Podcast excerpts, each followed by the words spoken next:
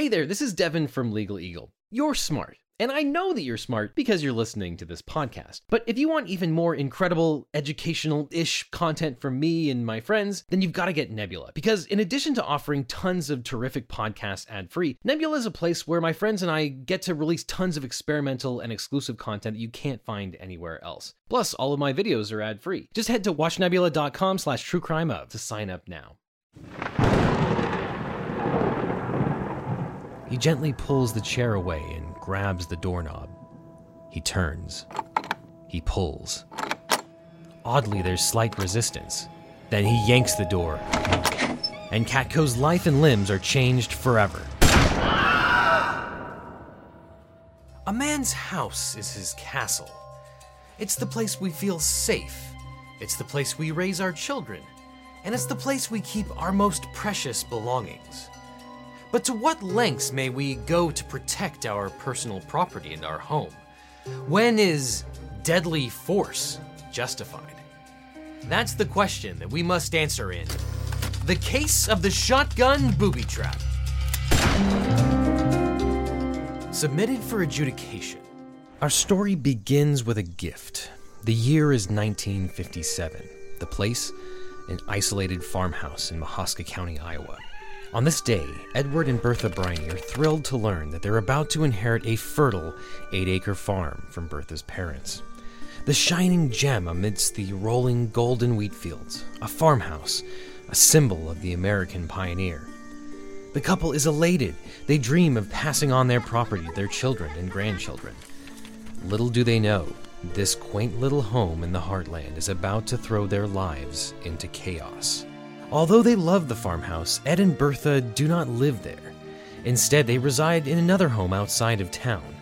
They try their best to secure the inherited property, especially to protect the antiques and heirlooms stored within. Unfortunately, the Brineys grow increasingly unable to care for the farmhouse, and it begins to deteriorate faster than they can repair. Both time and weather batter the house, the harsh Midwestern winters strip the paint off the boards, crack the windows like broken teeth, and cave the roof in. The home becomes dilapidated and the Brineys are frustrated. The gift starts to seem less like a blessing and more like a curse. They have no idea how right they are. Worse yet, the farmhouse is isolated and vulnerable, like a haunted house beset by troubled ghosts. There are no nearby neighbors to protect the home, and it becomes ripe for looting. As the years pass, Bertha's family heirlooms start disappearing, stolen by a persistent swarm of criminals and thieves. A series of trespassing and housebreaking incidents inflict more damage to the property, and soon nearly everything that Bertha treasured is gone. Stolen by looters that seem to worm their way into the house like locusts, and like locusts, strip it bare. Angry and despondent, the Brineys post keep out signs and install locks, but all is in vain. For a decade, Ed Briney listens to his wife's pleas as she begs him to do something. Meanwhile, on the other side of town, a couple of buddies are up to no good. Meet one Marvin Katko, a married gas station attendant barely able to make ends meet He's been in and out of work for weeks and is looking for some quick cash. And meet Katko's soon to be partner in crime, Marvin McDonough, who has heard about the Briney residence and the easy money to be made there. McDonough convinces Katko that grabbing some antiques could earn them a pretty penny, and Katko is just desperate enough to agree. Before long, the two conspirators break in and steal some antique bottles and jars for preserves. Their little heist proves fruitful. Finally, something snaps in the mind of Edward Briney. Fed up with the looting and wanton destruction, Briney cleans and oils his 20 gauge shotgun, and he climbs the flight of groaning stairs to the second floor bedroom. A desperate plan takes shape in his mind. He ignores the uneasy feeling in the pit of his stomach. He is a man who has had enough. Fury pulsing in his veins, Briney enters the north bedroom. Working by the light of the late afternoon sun, he secures the shotgun to the foot of the iron bed with wire and runs another wire from the trigger to the bedroom doorknob. He crouches, adjusting the shotgun's aim, leveling it straight at the middle of the doorframe, where it is sure to hit the thief in the abdomen. A death sentence. And then he calls downstairs to Bertha.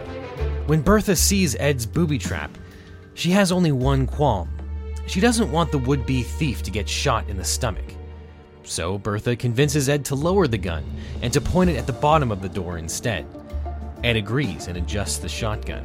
He nails a piece of tin over the window to prevent anyone from seeing the trap. He loads the gun, cocks the trigger, and closes the door. Bertha shoves a chair under the door's knob as one last signal to thieves that the bedroom door isn't meant to be open. At last, the Brineys leave, knowing the next person to open the door is in for a horrifying shock. Meanwhile, high off of their first haul, Katko and McDonough decide to go back, reasoning there must be more in the rooms that they haven't opened yet. So the two tiptoe back onto the Briney's land under cover of darkness. But this time, unbeknownst to them, they face a bloody reckoning. Katko and McDonough pry loose a board from a back porch window. They break and enter. Once inside the house, Katko goes straight to the bedrooms while McDonough searches downstairs. He enters the hallway.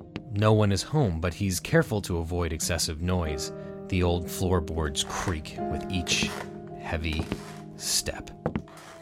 Katko notices a chair under the north bedroom door. Strange, but no matter. He gently pulls the chair away and grabs the doorknob. He turns. He pulls. Oddly, there's slight resistance. Then he yanks the door, and Katko's life and limbs are changed forever. The sound of the blast is deafening. It's chaos. Katko drops, one of his legs a bloody mess of tissue and bone splinters. The sickly sweet smell of gunpowder fills the air, adding to the pandemonium. Katko screams in agony, and McDonough rushes to the bedroom. He stares in dumbstruck horror. Katko lies there, writhing. McDonough lifts his friend on his shoulder and half carries him down to the front yard. From there, McDonough helps as much as he can as Katko crawls the seemingly endless distance to the car, where the two finally rush through the night to the hospital. There, after doctors stop the bleeding, they explain to Katko and his wife that he needs three to four weeks of care before the hospital can discharge him. Katko has lost a substantial amount of bone and tissue, and his leg needs to be amputated. But almost miraculously, Katko barely avoids that horrible step. Yet Katko's injury doesn't prevent the law from swooping in. After a 40 day stay in the hospital, Katko faces the police, who arrest him on breaking and entering and larceny charges. Katko pays a fine of $50 and serves a 60 day jail sentence until he is paroled for good behavior. Except for this, Katko's record is clean. But this man's ordeal is far from over. He suffers a full year in a cast and another year in a special brace. He wrestles with pain and knows he will walk with a limp for the rest of his life. Katko knows he was committing a crime, but the longer he sits, his leg throbbing like torture, the more he convinces himself that he doesn't deserve this. This isn't fair. Something breaks in Katko's mind. Like Briney before him, Katko decides he wants justice. Katko served his time in jail and paid his debt to society, which brought the criminal side of this case to a close. But once out of jail, Katko wanted compensation for his gruesome shotgun injuries. So, like a true American, Katko filed suit. That's right, the thief sued the homeowner. Katko claimed that his leg injury resulted from unreasonable force by the Brineys to protect their personal property by setting up a spring gun, aka a shotgun booby trap. Needless to say, Ed and Bertha Briney were furious. The case went all the way up to the Iowa Supreme Court. The issue? Whether setting up a spring gun in an uninhabited house is considered reasonable force for protection of property. In other words, was Edward allowed to set up a shotgun booby trap to protect his house and home? Remember, the house was unoccupied at the time of the break in. So, how far does the right to self defense actually go? We take you to the courthouse where the argument between the lawyers for each side is about to begin. Good morning. This court has had an opportunity to review the record, the parties' briefs. Are counselors ready to begin oral argument? Uh, yes, Your Honor. Bruce Palmer, representing appellants Mr. and Mrs. Briney. Yes, Justice. Jerry Hesslinger for Mr. Katko appellee. All right then. Let's proceed. Mr. Palmer, what do you have to say? Thank you, and may it please the court. It is frankly a miscarriage of justice that an admitted thief would seek monetary damages from the homeowners he tried to burgle. My clients, Edward and Bertha Briney, did everything right. They followed the law in setting up a mere deterrent in their unoccupied home, a home which was clearly not meant for guests, especially trespassing intruders with intent to burglarize the home. For 10 years, the Brineys repeatedly installed locks, posted many no trespassing signs, boarded up windows, and even desperately sought assistance from the sheriff's department. But none of these efforts prevented continuous break ins and thefts to the family's heirloom home. Katko, the thief, had no right to even set foot on the Brineys' land. Your Honor, the key to deciding this case is the oldest legal question on the books Does the punishment fit the crime? The obvious answer here is no. The Constitution itself prohibits cruel and unusual punishment in criminal cases, but it also makes sense in a civil case like this one. My client admitted he was guilty of breaking and entering and larceny in the nighttime, but he was arrested. He served his time and he paid the required fine. He paid his debt to society and the Brineys. He had never been in trouble with the law before the burglary at the Brineys or since. He is a young, upstanding individual who was working for a living to support himself and his wife, but then lost his way when serious financial stress fell upon him for the first time. Yes, the Brineys had a right to protect their property, but to the extent of ruining a decent man's life by blowing off one of his legs?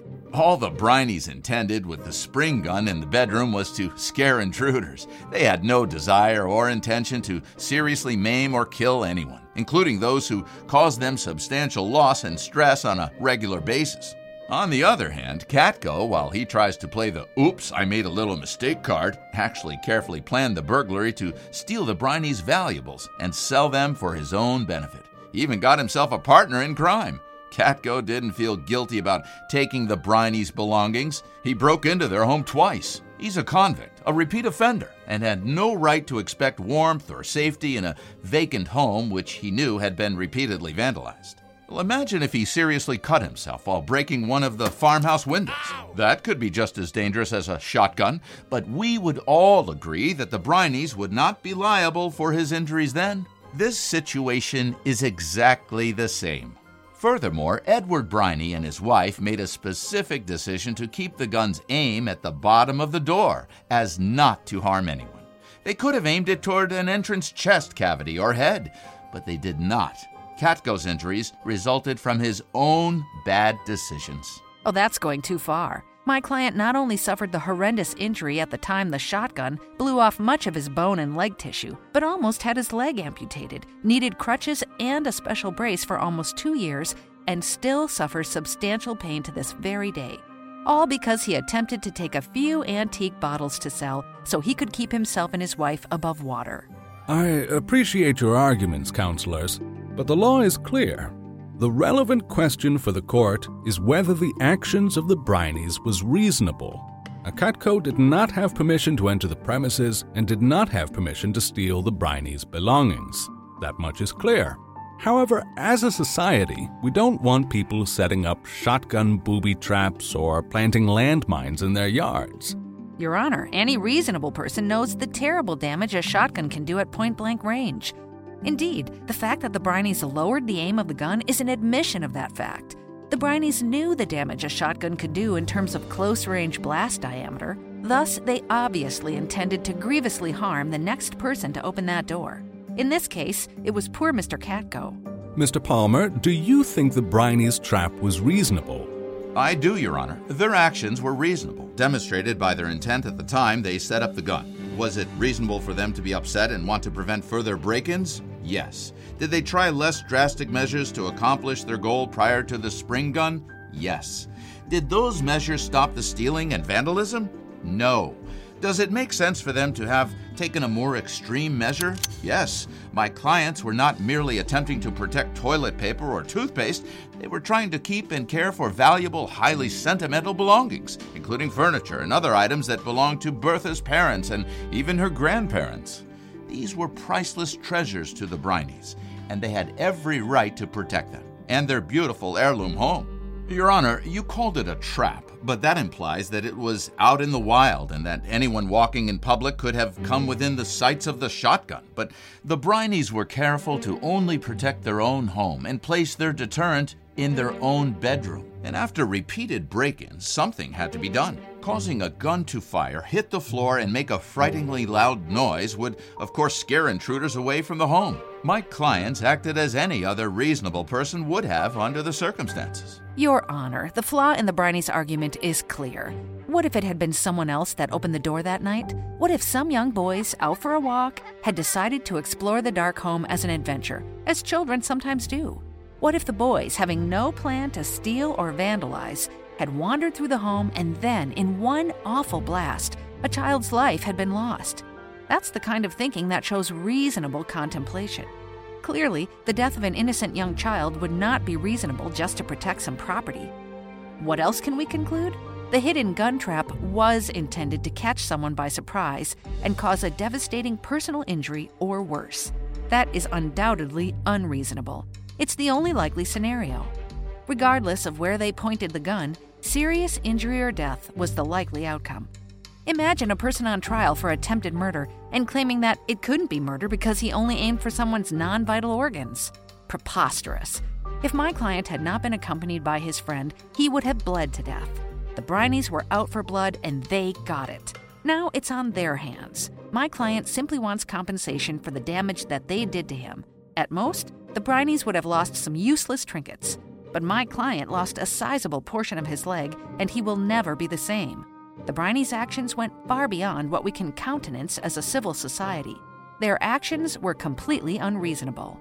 Are we to suggest that a homeowner can never use deadly force to protect his home? Is that the precedent you want to set? Mr. Palmer, under what circumstances, if any, is a spring gun a legally permitted device for protection of personal property? Your Honor, the law is settled that property owners may use substantial force, even spring guns and shotguns, to protect their property under certain circumstances, including a home invasion, especially at night. Furthermore, there is no statute in Iowa prohibiting the use of spring guns. Of course, human safety is important, but it goes both ways. Recall that although the farmhouse was often unoccupied, Mrs. Briney testified that she'd visit the property, her childhood home, fairly frequently just to enjoy being near the furniture and other personal possessions left in the home by her parents. Now, who's to say the Briney family was not protecting a dwelling where Mrs. Briney may be spending time on her own?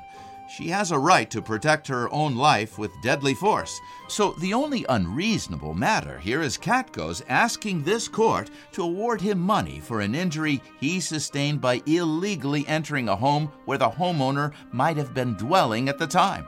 Your Honor, opposing counsel conveniently omits that part of the well settled law that says spring guns or other mechanical devices installed to cause serious bodily harm or death may only be used if the homeowner is present in the dwelling while the trap is set. In other words, the Briney shotgun booby trap was not to be set to perform unless Mr. or Mrs. Briney were actually home. Moreover, while counsel keeps faulting my client's character, he neglects to mention that my client's character is completely irrelevant. We may not like the reason Mr. Katko was there, but his status as a trespasser shouldn't justify homeowners throughout the country rigging firearms to shoot anyone at any time. Thank you. I think I've heard enough. Any closing remarks, Mr. Palmer? Thank you. In closing, my clients rely on this court to consider the facts and circumstances leading up to Mr. Katko's injury. Beyond the 10 years of property damage, trespassing, and theft that occurred at the Briney's heirloom home, there's also the fact that the thief, Katko, never would have been injured but for his own wrong decision to illegally enter someone else's home at night with intent to burglarize it. While it was mere property my clients were protecting, these were belongings in a home where Mrs. Briney frequently spent time. Thus, this case should be looked upon as one in which the law permits use of a spring gun. It might be different if the belongings were in a shack or a barn, but they were not. It was merely luck that the Brineys were not present at the time of the home invasion.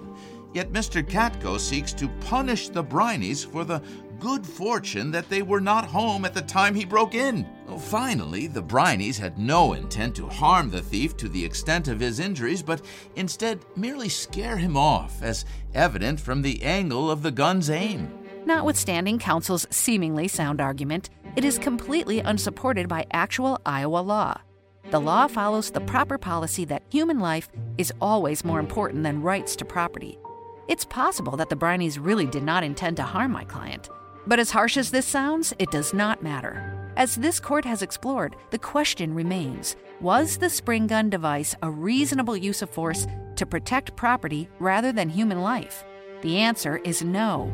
Any reasonable person would have realized that a 20 gauge shotgun, precariously wired to fire into a doorway, any part of a doorway, could cause serious bodily harm or death to an entrant. Thus, the spring gun set up by the Brineys was legally impermissible, making them liable to Mr. Katko for his injuries, the significant loss of a leg, and unimaginable pain and suffering.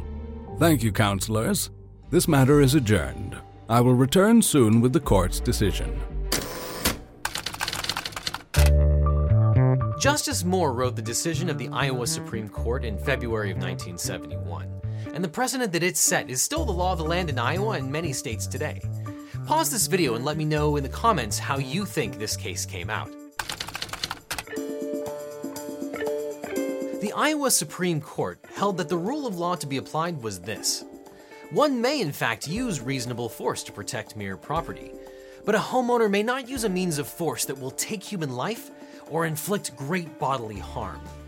The fact that a trespasser may be acting in violation of the law doesn't change that rule, and the only time the setting of a spring gun is justified is if a trespasser is committing a felony of violence or one punishable by death, or where a trespasser is endangering human life by his act. In other words, the Brineys, the homeowners, were in the wrong. It was unlawful to set up their spring gun booby trap. And what happened to the Brineys? Well, hold on to your hats. The jury's verdict for Katko and against the Brineys awarded Katko $20,000 for actual damages, plus another $10,000 in punitive damages. The jury found that the Brineys' booby trap was so heinous that the couple should not only pay for the actual damages, but also $10,000 just to punish them. So, is it fair or unfair that a trespasser attempting to burglarize your house has any protections at all? It's difficult to disagree that human life is more important than property, no matter how sentimental the items. But what do you think? Did the court get it right, or was this a travesty of justice? Leave your objections in the comments, and until next time, I'll see you in court. Oh, and one last thing. I know right now you're probably fumbling with your phone trying to find the next podcast to listen to, but you can't because this is an ad. But it doesn't have to be that way. Instead, you can go to watchnebula.com slash truecrimeof. You can get access to all of our original podcasts ad-free, plus exclusive originals and experimental shows from your favorite educational-ish creators. And best of all, you're helping to support us make even more amazing content. So before you go, check out watchnebula.com slash truecrimeof to support this channel and this podcast directly.